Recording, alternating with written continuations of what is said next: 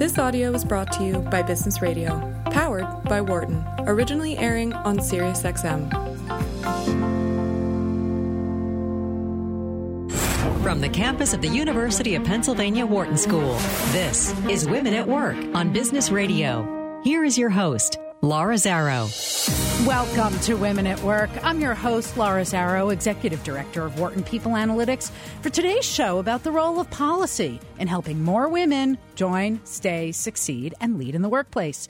Our phones are open at 844 Wharton. That's 844 942 7866, and we would love to hear from you. Call and say hi or share your questions and thoughts. We're going to talk about everything from family leave and the wage gap to reproductive rights. So give us a call and get in the game. 1 844 Wharton. It's 844 942 7866. Whether you're looking forward to becoming a parent someday, are deep in the working mother juggle struggle, are happily parenting no one at all, federal workplace policies will impact you in more ways than you may realize. Whether it's being protected from harassment on the job, having access to affordable quality health care, or being able to care for an ailing parent or partner, policy impacts both our individual well being and our collective economic security, which is why we've decided to dive into those policies today with the help of the nonprofit, nonpartisan National Partnership for Women and Families. Jessica Mason is their senior policy analyst and engagement manager for workplace programs. She oversees in house research and data analysis, tracks developments in formal research, and develops advocacy resources related to the workplace and economic security agenda. Prior to landing at the National Partnership, she was an instructor in gender and women's studies at the University of Wisconsin Madison and a researcher at the Center for Media and Democracy. She's investigated everything from economic justice, anti corruption issues, gender politics, nationalism, social movements, all the way to authoritarianism in contemporary Russia, putting that PhD in anthropology from Wisconsin Madison to good use. So, with that, let me say, Jessica, welcome to Women at Work.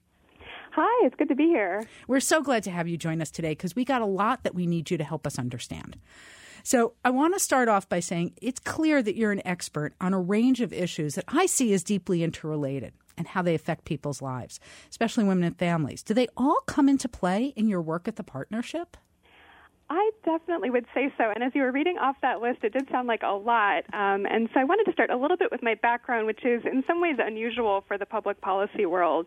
Um, I have done some research on gender politics in Russia, which in many ways seems very far from the world in D.C. Um, but my work there really informed my belief that um, regular people working hard for change can actually make a difference.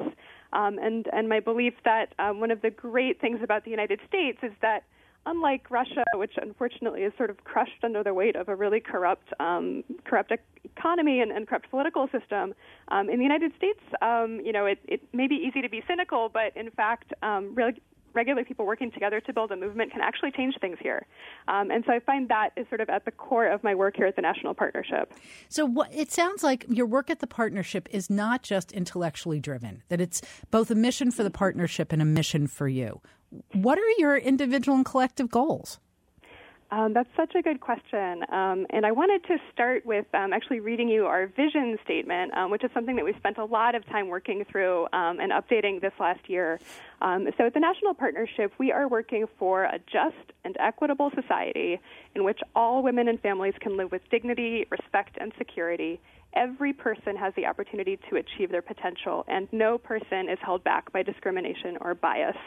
Um, and so, what we're really looking for is a society where all people can live um, freely and with equality and be treated with dignity. Um, and so, that's something that I really focus on in workplace policies, but it informs all of our work um, at the organization, including in reproductive rights and also in healthcare advocacy. So, what percentage of the work is on research, and what percentage is actually trying to impact public policy? Um, I would say actually everything sort of feeds into everything else. Um, for example, we just finished up a really in depth study on paid family and medical leave programs in three states, which we can get into the details of later. Um, but that research was really sort of what is happening on the ground in those programs, how are they being used, um, how could they be improved for people. Um, and then that research immediately goes back and feeds into um, both what we are um, working with other advocates and grassroots folks um, so that they are informed to be able to know what to ask for from their policymakers, um, and also for us to help um, policymakers, even here in D.C., learn about sort of what what's what are the great innovations being driven in the states um, that could really be brought to bear in the federal landscape. So I found it really interesting that the mission statement is about um, equity and dignity and security, and that at the same time, and, I guess as part of this, the partnership is fundamentally nonpartisan. Talk to me about how you guys navigate that. That's a good question, um, and certainly one we um, spend a lot of time thinking about because, of course, on a lot of issues, um, there do seem to be pretty strong partisan divides, um, and so that is something that we do have to navigate. Um, I will say one of the things that I have found most interesting and rewarding in the workplace um, policy space lately is that there is actually more room for agreement than people sometimes assume. Um, so, for example, we have seen um, paid leave programs advanced in several states um, with bipartisan support. Um, and that conversation, at least, you know, we can talk about the policy details in a bit, but the conversation has become more bipartisan than it has been historically. It's true. And, and so there are some openings. Yes. And I'd also like to back up and say at that the heart of that mission is nothing political. It's about some fundamental human values that we would like to believe everyone agrees to. Yeah, that's absolutely right. Um, and that's certainly what we see in the folks who are fighting for our policies. And, you know, the reality is, you know, when I say we want equality for all women and families, well, women are half of the people, um, and they're certainly not all members of one party. Um, and families is everybody, um, you know, however you define that, that term for yourself. Um, and so we really are looking for policies, um, working on policies that affect um, just about everybody in this country. I appreciate that the mission is framed as a kind of social imperative. I also know the history of the partnership, and a lot of it's dr- driven by an understanding of what creates economic security. Can you help fill in some of the gaps there? Yeah, absolutely. So the National Partnership is almost 50 years old, um, and I have not been here nearly all of that time. so it's really an honor to work at an institution like this. Um, and so my predecessors fought for the Pregnancy Discrimination Act, um, helped fight for the Civil Rights Act, the Family and Medical Leave Act, um, the Affordable Care Act, and really all of these really important pieces of legislation that have helped advance people's ability to seek health care, um, to stay in the job um, when they're um, having a child or dealing with health care issues. Um, and all of those things are super important um, for economic security. You know, most of us um, get our income through jobs. most of us, you know, didn't uh, inherit it or, you know, doesn't grow on trees. Um, and so the ability to um, have that job, to be treated fairly, to be paid fairly, um, and to be able to keep working, um, even if you're, you know, working on a working through a medical condition or a family caregiving emergency, um, all of those things are really fundamental to most people's day-to-day life. And particularly when we look at their short-term and long-term economic stability. Very much so, very much so. Um, so, one of the core numbers that we work with a lot is what's called the gender wage gap um, which is just a sort of top line measure of how uh, fairly or unfairly the economy and our whole kind of economic system is treating women. So we know that when you compare even just looking at women and men who are both working full time year round, which of course is not everybody, um, but looking just at those folks, um, we know that at the median, at the middle income, women are being paid just 80 cents to every dollar a man is paid. Um, so that right there is sort of a tip off that something isn't quite working in this system. So we, as you might imagine, here on Women at Work, we've talked about the wage gap a lot. We're troubled by it. We want to see it close. But we also have learned that it's much more complicated than people realize. Even as I was diving into the amazing reports that you guys have written and the briefing statements, um, that when you drill down, um, you can sometimes see statistics that'll say that the wage gap can be as large as 49 cents to the dollar over a 15 year period as low as 85 cents to the dollar for Asian American women.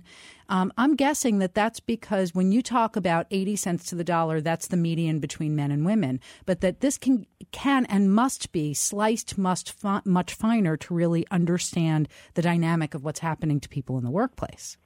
Yeah, very much so. And I think anyone in the business world understands you sort of often have other numbers beneath the top line numbers that, that are telling you the fuller story.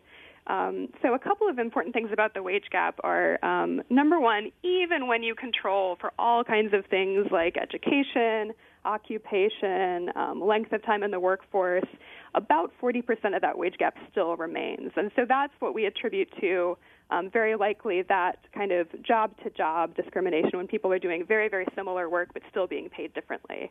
Um, so that is very much still happening, um, despite having made some progress in closing it, it's still there. Um, so for that um, that piece of the wage gap, we're really looking at um, advancing legislation like the Paycheck Fairness Act, uh, which would do things like make it um, um, harder to um, discriminate against people's current salary based on their past salary. This is a salary history bans, um, and also close some loopholes so that people could pursue their cases if they if they discover wage discrimination. Um, so that's kind of if you control down for almost everything, there's still that chunk of the wage gap. Um, but you know when you use that phrase "control for," you're sort of cutting out a lot of the story. You know there are reasons why women um, tend to be in occupations that are paid less. Mm-hmm. Um, there are reasons that women tend to spend more time out of the workforce than men overall. Um, and as you mentioned, if we sort of zoom further out um, and look not just at all women and all men, um, but sort of break it down by race and ethnicity, then we start to see even bigger gaps between, for example, many women of color and white men. So I want to um, unpack this a little further because I think I love the way that you're putting this. Um, I think of all the times that we've talked about it, nobody's really helped us focus on this question of the, when something we control for. And so, can you back up a little and, as a researcher, explain to the non researchers what that means? Yeah, so what that means is um, often you want to sort of, when you're doing any comparison, you want to make sure that it's an apples to apples comparison. Um, and so one of the biggest questions about the wage gap is what are the apples that you should be comparing?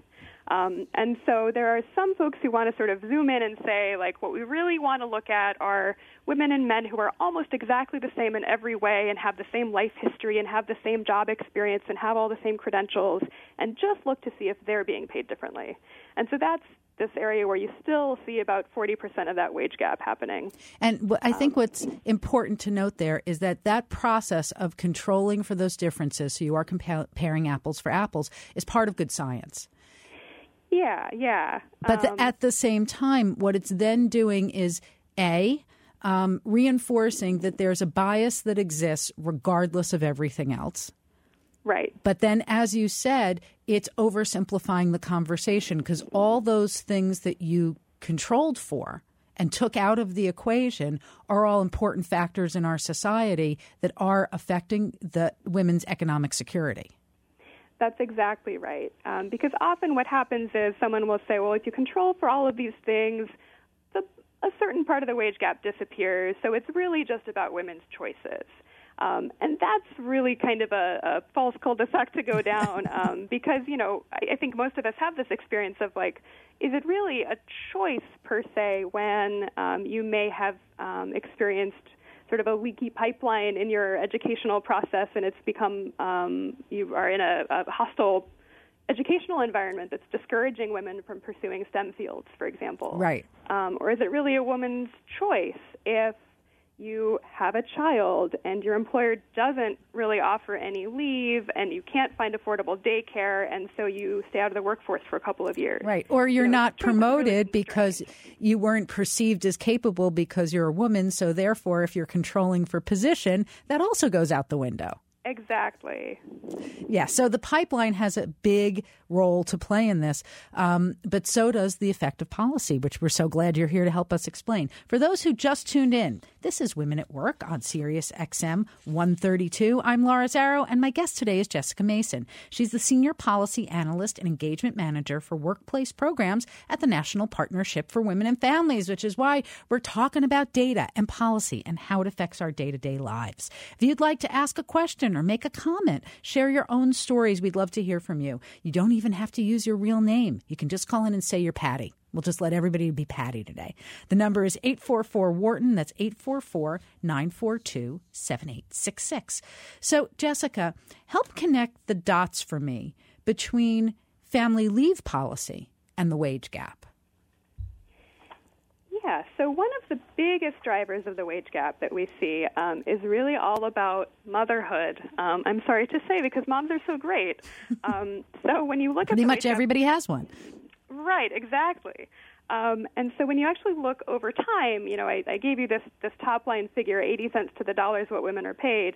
If you're looking at women who are working full time year round compared to similar men, blah, blah, blah, if you look at a, at a larger time scale, um, if you look across a 15 year period of people's earnings um, and look at everything, including people who are spending time out of the workforce, um, you find that the wage gap is actually women being paid just 49 cents to every dollar paid to a man over oh that my lifetime God. period, which is incredibly stark.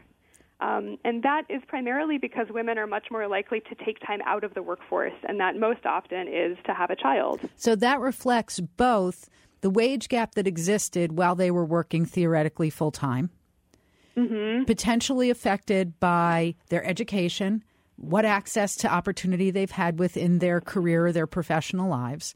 And Mm-hmm. then that's the math adds into that the time that they spend not working, not earning anything. Right.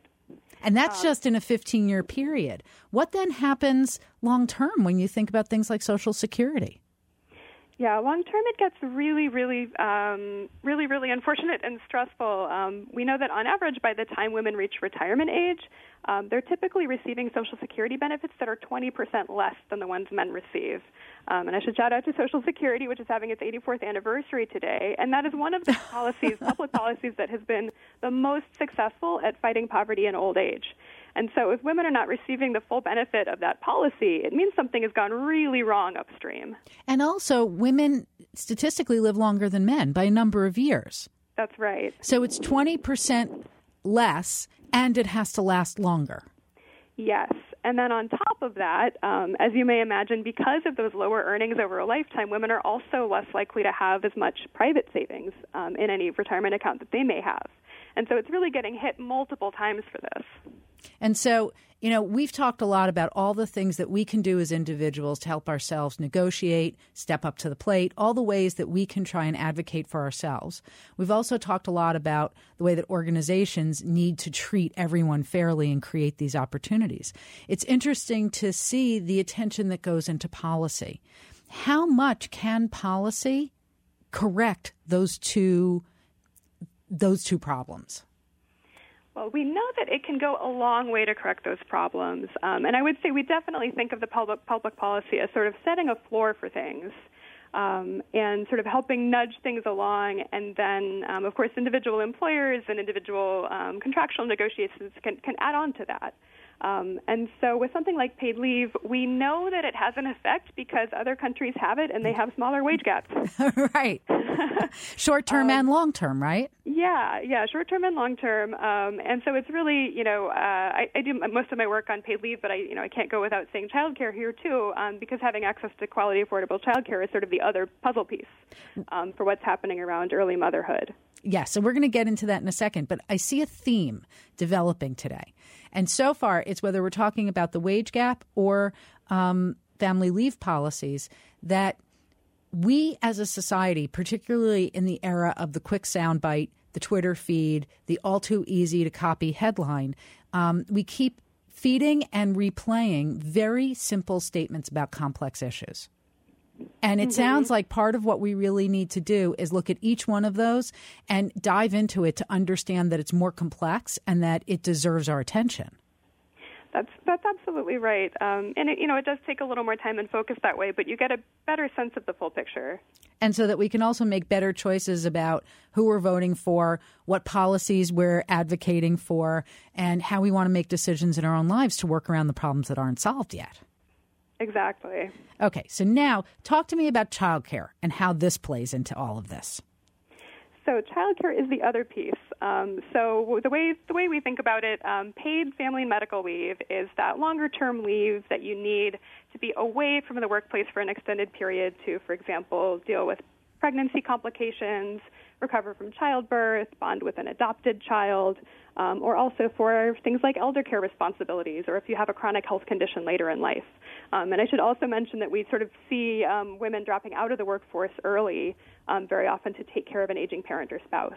Um, and so we want to have that comprehensive policy in place so that when people need that extended time away from their job, they can have it, um, and it can be paid because very few of us can afford to go without a paycheck. um, and then, of course, the child care comes in um, when someone is returning to work because you know infants can't take care of themselves, obviously.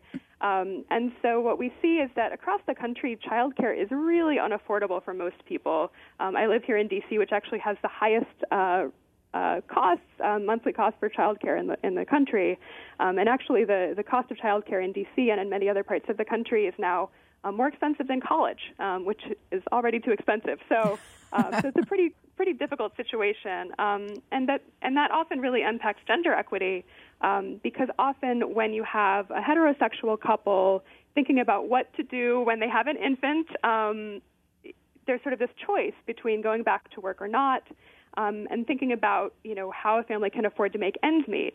And because of that wage gap, we know that women typically are already paid a little bit less than men. And so when you're sitting down with your budget, looking at that spreadsheet, you're thinking, well, do we drop the higher income or the lower income? Right. Um, and so it often just uh, sort of happens to work out that women are then staying home more often than men after that child is born or adopted. And well, it would be nice to say, take one for the team and scrimp and save because if you can make it through today, it's going to help you financially in the long run. Most families don't have the capacity to scrimp or save any further than they already are. It costs money to go to work. That's right. We know most people are already really, really stretched. Um, and so when we haven't put in place a set of policies that make sure that, number one, people can have that paid leave in the first place, um, which is a huge if. Um, we know that only 17% of people in this country have access to paid family leave at their job. Um, and then on top of that, you talk about returning to work, and you say in a place like D.C., I think uh, child care annually is, I think, up to $26,000 a year. Oh, my God. Um, you know, that's more than a lot of people make. Um, and so those two pieces together just make it really, really hard um, for new parents to stay in the workforce. Share with me some of the context of you know, it's I think it's a little too easy for some people to say, well, the mom should just stay at home or whoever makes less money should just stay at home and you can live on one income. How realistic is that in America? And how much of the challenge there is about the choice of how we the choices we make as individuals or the economic realities surrounding us? It can be really tempting to think about this as an individual problem. And of course, the truth is that, you know, generations of working people have already struggled with this issue and, and really suffered under it. Um, but the reality is that it's an issue that affects all of us. Um, so, women's lower workforce participation is removing about $500 billion in activity from our economy every year. Oh, my God. Okay, pause and please explain, because that's a big number that is a huge number. Um, that is what is lost in economic activity from women leaving the workforce um, or having to work part time or in lesser jobs because they haven't been able to be fully supported in the workplace. Okay, so I have a question there.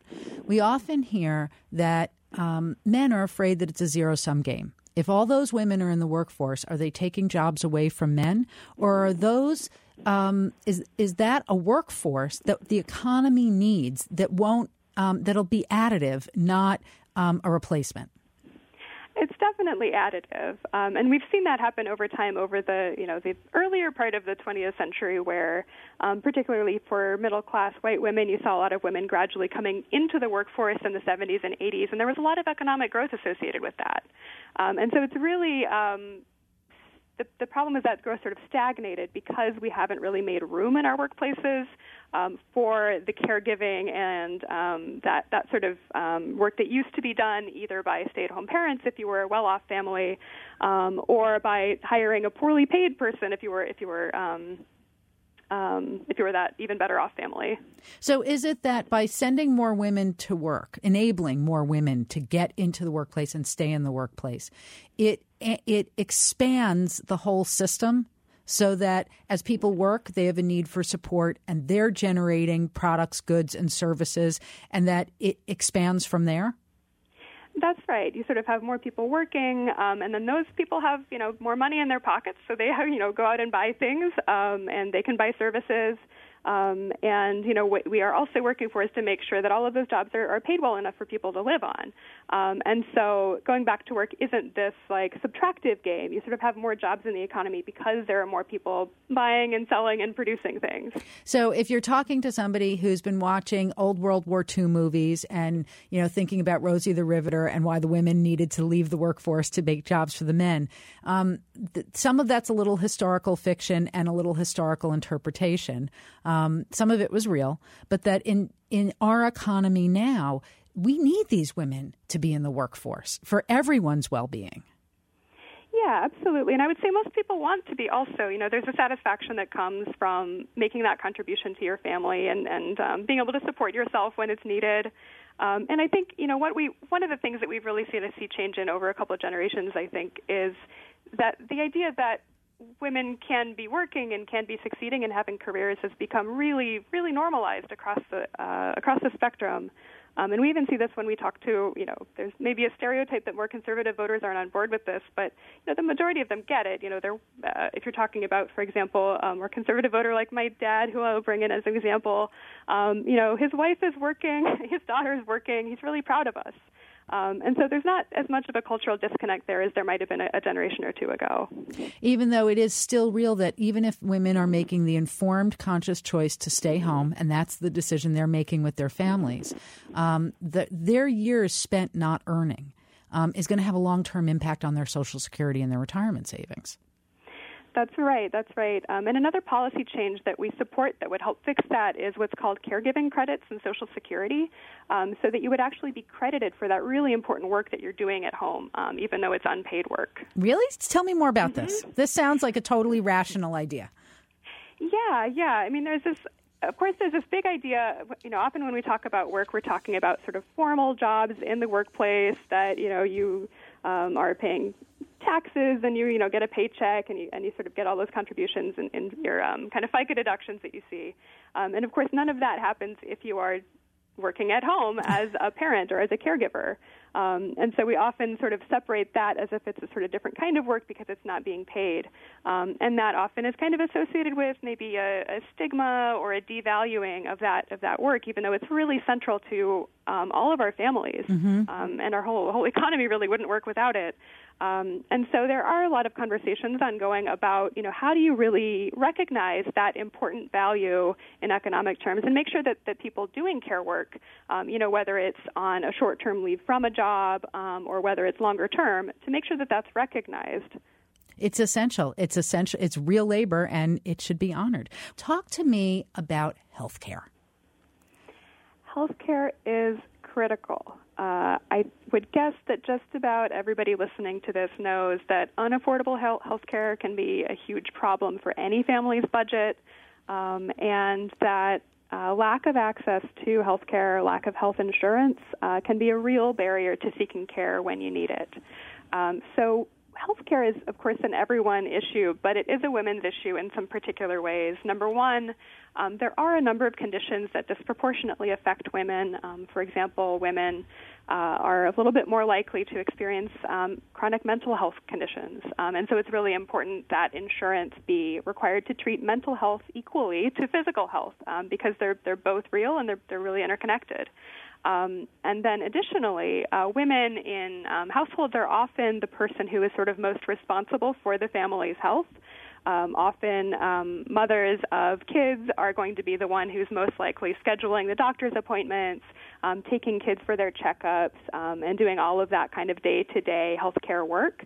And so, making sure that we have a healthcare system that um, works well with women and that works well with health um, um, healthcare providers um, and the healthcare managers of family's health um, is really, really essential. So, explain that a little more to me. So, is it that because women are the healthcare providers and managers for their families, if it's kind of like putting on the oxygen mask on the airplane, if you're not healthy, then how can you get your kids to the doctors? Or is it that um, you, if you don't have health care, it's likely that they don't have health care?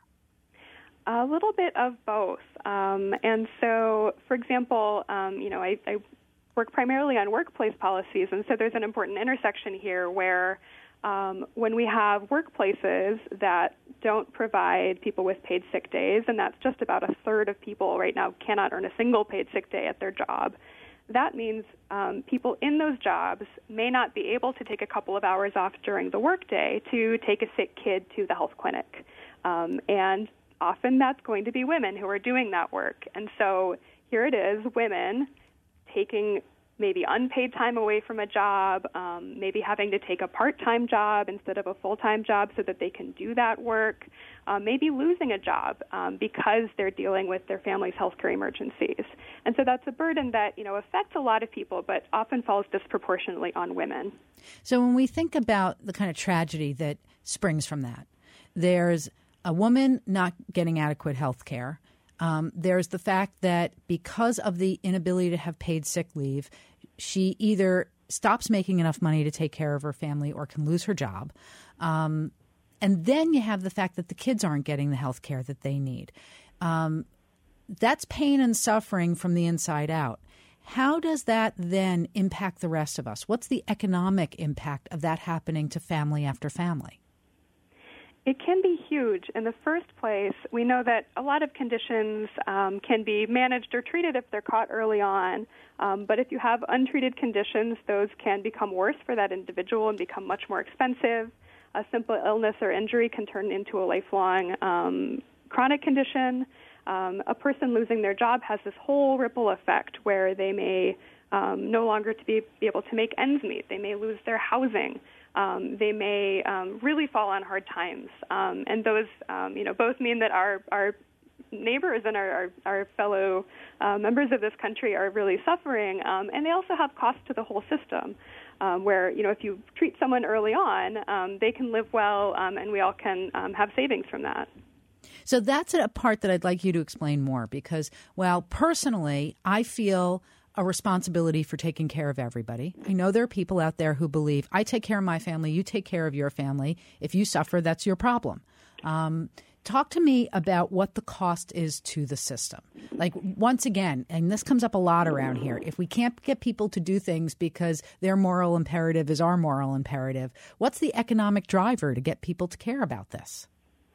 Sure, I'll go back to paid sick days, which is, I think, such a such a key example. Um, when working people don't have paid sick days on the job, um, they don't get their flu vaccinations.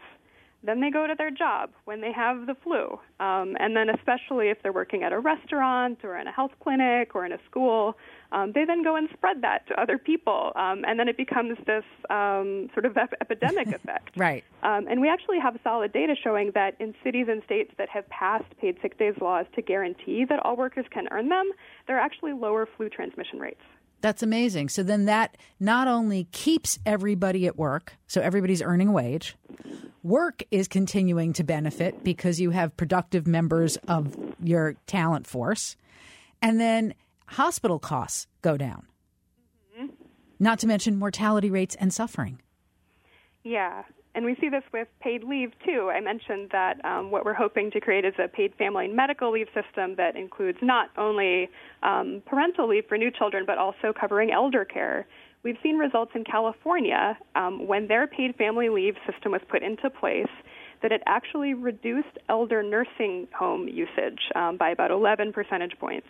Um, and so that is saving money for the Medicaid and Medicare system. Okay, because 11 points, that's a big difference. What kind of dollars does that represent? Um, I'd have to look up the specific dollar number, um, but you can imagine.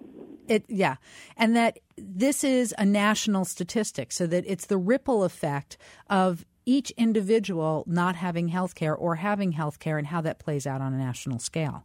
Exactly. So, talk to me about some of once again, I want to slice into the differences in the population because we're talking broadly now. How does this affect women of color as compared to white women? So we know that across the board, the combined effects of um, the kind of gender discrimination we've been talking about and the racial and ethnic discrimination um, that is really unfortunately pernicious um, can mean that the the effects are both um, starker, often for women of color, and sometimes a little bit different. Um, and so, when you think about an issue like, for example, sexual harassment, um, this is an issue that often affects women at work, um, but it may take different shapes depending on who that woman is. Um, so, if we're talking about a, a black women in a workplace, it may be this combined sexual and racial harassment that's happening. Um, or when you're talking about a, um, um, a Latino woman applying for a job, she may be experiencing both discrimination based on her gender and also discrimination and stereotypes based on her background. So she's that's part of why the wage gap is so different as we slice it into different populations. Are there different impacts on the distinct populations that make up the country when we talk about healthcare too. Are black women having different experiences because of um, healthcare expenses than white women are? Yeah, yeah, and and we also see sometimes, unfortunately, discriminatory treatment um, where. Um, across the healthcare system, we unfortunately often find that healthcare providers are less likely to listen to women um, so when women report pain, they're less likely to believe uh, to be believed by their doctors that they're really experiencing some pain, um, and that's really magnified for many women of color, um, where doctors may come in with stereotypes about um, you know who women are just complaining. Um, or really racist stereotypes about people's bodies supposedly being different, um, which are absolutely that's shocking. True, like that's all disgusting, but that's particularly like how can anybody believe that and have a medical degree? Yeah, it's it's really shocking. Um, and so trying to get a, uh, the healthcare system as a whole um, to you know this is sort of both about you know people need insurance, people need lower healthcare costs, but they also need to be treated well and listened to by their doctors. So I know Serena Williams has really been um, uh, an important advocate for these issues, particularly around uh, maternal experiences, and that black women are three to four times more likely to experience pregnancy related death. Can you talk to me about why the stakes are that high and it's affecting so many women? Yeah, it is absolutely shocking, and I hope every time someone hears that statistic, they are shocked. Um, we have unconscionably high maternal mortality rates in this country, um, and it affects um, black women um, really the most in a lot of ways. Um, you know, nobody should walk into um, a, a clinic or a hospital to have a baby and have to worry about whether they're going to come out alive. Um, and so this has a number of factors, um, both the sorts of um, access to health insurance issues we've been talking about, um, access to things like paid sick days and leave to make uh, prenatal appointments, um, access to healthy places to live and healthy water to drink, um, and then fair treatment by doctors. Um, and one thing that um, some of my colleagues here at the National Partnership have been working really hard on um, is expanding access to midwives and doulas to have that really caring provider there with you um, to help uh, make that experience more appropriate. So once again, th- this is clearly our theme of the day: is that we've got to dive in and understand that these these problems are have a huge impact on all swaths of society, and that there are all of these um, details about them that are really important to understand. Like if three to four, if black women are three to four more times likely to die going into the hospital to have a baby. That is just horrifying. Um, it's not just about what happens at the hospital. What's it's what happens throughout the entire um, her entire pregnancy, and it's the environment that she's in, the food that she has access to, whether or not she has time off from work or how much she's working. Does she have health care? Can she get to the doctor? And then, if all of that is, as you said before, controlled for, there's the treatment by doctors. Mm-hmm. And and so what are the policies that can help to address this? So we support really a whole range of policies to cover all of those, um, what um, public health folks call the social determinants of health, all of the things that go into your health.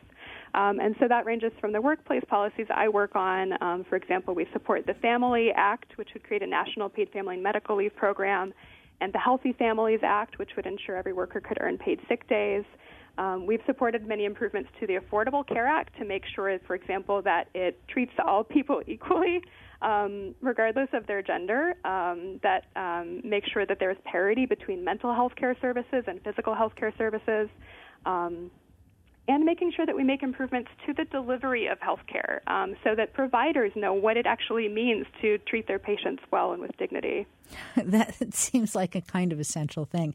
For those who just tuned in, this is Women at Work, and I'm your host, Laura Zarrow. I'm talking with Jessica Mason from the National Partnership for Women and Families. If you have a question about what you can do to promote the policies we're discussing, or you want to understand them more deeply, please give us a call. You can reach us at 1 844 Wharton. That's 844 942 7866. So, Jessica, back up for a second and talk to me a little bit about the changes to the Affordable Care Act that you're seeking. Is it about that difference of also treating mental health as well as physical health, or is there more to it than that? Um, there's more to it than that. And I should say that unfortunately, a lot of uh, my colleagues' work on the Affordable Care Act right now is really in the defensive mode. um, because there's some really important protections um, that were put in place with the ACA that are currently under attack. and, and what are some of them? Yeah, the biggest one that, that folks have been working on right now is what's, what's called Section uh, 1557. Um, and this is sort of the advantage of being in D.C. is you're often um, working with these very wonky sounding things. Um, but that basically is um, uh, ensures that there are non-discrimination protections in the Affordable Care Act. Um, so the idea is that nobody, no insurance provider, and really no doctor, uh, no healthcare provider should be able to discriminate against patients um, just because of who, are, who they are, or where they're from, or what color their skin is, right? Um, and so this section really um, helps bring that non-discrimination protection into um, insurance coverage. So how um, what are the details about how it applies? Because it seems like a principle that should just be in place everywhere. What is it about having it in the Affordable Care Act that actually makes sure that some of those protections are there? Does it affect what can be covered by insurance? How does it work? So, um, as some folks, I'm not sure how old your audience is, but as many folks may remember, before the Affordable Care Act was passed, um, we had all kinds of problems with insurers discriminating against different kinds of patients. Um, and so that might mean they would refuse to give you coverage if you had pre existing conditions. And sometimes they would do things like say pre existing conditions includes things like ever being pregnant um, or having a mental health, um, mental health condition. Um, and so, one of the really great things that the Affordable Care Act did was say insurers cannot discriminate against patients for these kinds of things. Um, you cannot refuse to insure someone because you uh, don't think that their gender identity is appropriate. Um, you can't discriminate against someone just because they've had a baby. Um, and so, um, you know, that was sort of enforced because of the other changes that the ACA made um, in um, not not nationalizing our healthcare market, obviously, um, but through creating the exchanges and having some government regulations on different parts of the insurance system, um, it was able to sort of set some ground rules, um, really, for what insurance had to cover um, and how they could treat different patients. So, how does this all? So, this is potent and important. We could probably talk about it for hours, but there's another aspect of healthcare that I'd like to explore with you, and that's um, reproductive healthcare. Absolutely. Um, and that's such an essential part of many women's lives. Um, and as you mentioned at the beginning of the program, um, that's whether you have children or ever plan to have children or not. Um, you know, we all have reproductive systems, um, and they all affect our health in different ways. And so, what are the issues that the national partnership is trying to address? What do we need to be protected from? What do we need to be aware of as policy is either forming or being undermined? Sure. At the National Partnership, we believe that everyone should be able to decide whether, when, and how to have a child. Um, and so that includes having full access to um, the form of contraception that you prefer. Um, if you want to have contraception, um, whether that's the pill or a long acting uh, form of, of contraception, um, and that patients should have um, real choice in terms of what kinds of contraception they access. Unfortunately, this is another place where we see real racial disparities. That, for example, women of color um, are sometimes um, pressured by their healthcare providers to take a longer acting form of contraception, whereas sometimes white women have trouble getting those kinds. Talk. Um, wait, wait, wait, wait. Sure that, this is important. Talk to me about this a little bit. Oh yeah. So this. Please to, tell me that this isn't related to the history of forced sterilization. Yeah, this goes back to a really dark chapter in our country's history, um, and and in, in some ways in the history of um, the contraceptive movement. Um, so, a number of generations ago, um, there were really racist stereotypes about who should and shouldn't have children. Um, and um, you know, white supremacists believed that uh, the basically the white women should be having more children, um, and women of color, especially Black and Native and Latino women, should be having fewer children. Um, and there are even some quite horrific stories about how early methods of contraception were tested without consent on women of color. Mm-hmm. Um, and so, coming out of that history, there really are some sort of different um, legacies affecting different communities of women in terms of how they may feel about being prescribed birth control, um, how they may feel about whether or not they're comfortable talking to a doctor about these things. Um, and those are legacies in the healthcare system that we are still dealing with today. And so, part of what where this comes um, to roost on a day to day basis now is that black women may be overly encouraged to have long acting forms of birth control that they can't choose to remove themselves because the medical community is presuming that they will not be making smart choices about their own fertility? That is one of the dynamics. Um, as we mentioned, it's it's really horrifying. Um, and so when we talk about women having a full access to the form of contraception of their choice. We mean sort of both to have it, what to have it, not to have it if they don't want to have it, um, and to really be empowered to control um, to control their lives that way. And are white women in turn getting every option available, or is once again there a variety of experiences that which make it important for everyone to be protected by this? Uh, there are definitely a variety of experiences across the board, um, and we haven't talked as much about income in this area, but certainly, you know, um, people who can afford to have certain kinds of contraception um, have more access to them. Those longer-acting forms tend to be a little bit more expensive, um, even even when they're supposed to be covered by insurance. People sometimes still have out-of-pocket expenses. Um, and and there may be certain kinds of pressure, um, you know, to have the um, um, to not allow um, the longer form, longer acting forms of contraception um, for younger women um, or for white women, depending on a doctor's stereotypes. So, as obviously, if you don't have contraception, you wind up getting pregnant. Not to mention sexually transmitted diseases, but we'll just put that on the side for now. Yeah. Also, also important. Um, if you are sexually active, please do use condoms. Yes, even with your birth control. You got to yeah. protect both things. Um, Doesn't go without saying. This is our public service message of the day. um, so now, talk to me about how the national partnership is approaching um, access to abortion. Yeah, this is a really important issue, especially as a nonpartisan organization.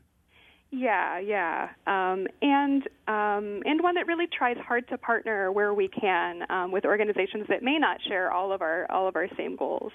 Um, so, when it comes to abortion care, the frame that we really take is what's called reproductive justice. Um, and so that means it is not just about having access to abortion.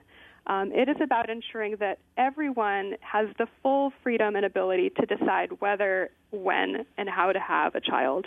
And so, in some cases, that may mean um, making sure that women are able to seek safe abortion when they want that. Um, and that also means we support, um, you know, as we've been talking about, making it um, fully supported and possible um, and easy for women to have babies and raise them well um, in the way that they like. Um, and that those two things may be happening to the same woman at different moments in her life. And so, how does the gag rule come into play here? And what are you guys doing about that? Because it's a byproduct of policy.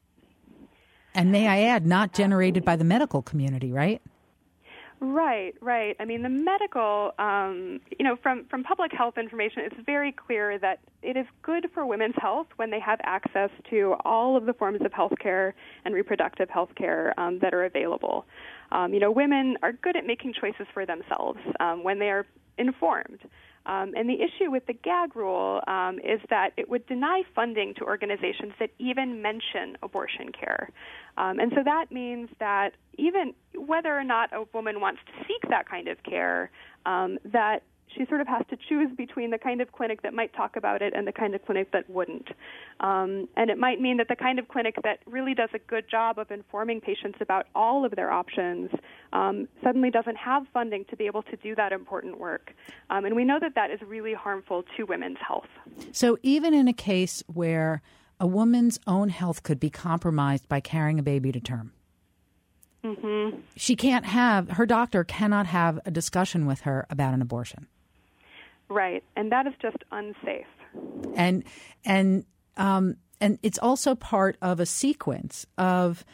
I mean, when I when I look at the darkest version of this, we have systems where, without the protection of policy, we have no birth control, um, pernicious sexual harassment and assault, um, no safe abortion access, no health care, no maternal health care, no um, early childhood health care, and no family leave and reduced wages. It seems like a cycle of um, poverty and torture.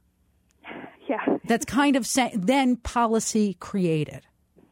Yeah, and I'm I'm laughing because it's it's true and it's it's quite horrifying. Um, and this is where I go back to my previous career um, studying the former Soviet Union, um, where in a number of countries, and I'm thinking in particular about socialist Romania, um, they had extremely strict policies outlawing abortion for some women, forcing uh, control on other women, um, particularly Roma, um, who are often called gypsies, um, you know, forcibly sterilizing certain women. Um, and then that was associated with a whole really degradation of women in society, that they really were not valued across the board. Um, and so we see this kind of treatment, um, you know, limits on women's reproductive health care often go hand in hand with um, limits on whether women have full political participation and whether they are fully welcomed into all levels of the workplace. Um, and so we see these as really um, policies that, that go hand in hand, either helping women or really holding them down. Yeah, and I think that's um, an incredibly important point that you're bringing back. That when we go back to having the choice about whether, when, and how to have children, um, if the federal government is creating policy that's diminishing that, it also means they can stop us from having the children that we want. That's exactly right. And that's where, um, if we look at it through both sides of it, you can see how incredibly dangerous some of these policies can be. So, Jessica, you have helped us understand a complex world out there. For people who want to get involved, learn more, try and help protect the policies that they care about, what can they do? Uh, well, you can definitely visit our website at nationalpartnership.org, where you can learn a lot more about our work um, and get a lot of very wonky information about some of the specific bills and regulations we're working on. Um, and I think that's uh, probably the best starting point. Okay. And if people want to follow you on Twitter, is your Twitter handle at NPWF? That is right. Okay, National Partnership for Women and Family. Jessica, I so appreciate you taking the time. And I also appreciate that it's not just the work that you're doing, but it's your personal passion. So thank you for sharing all of it and working on all of our behalfs. We really do appreciate it. Thank you so much for the opportunity to speak with you. For more guest interviews, check out our Wharton Business Radio Highlights podcast on iTunes and Google Play.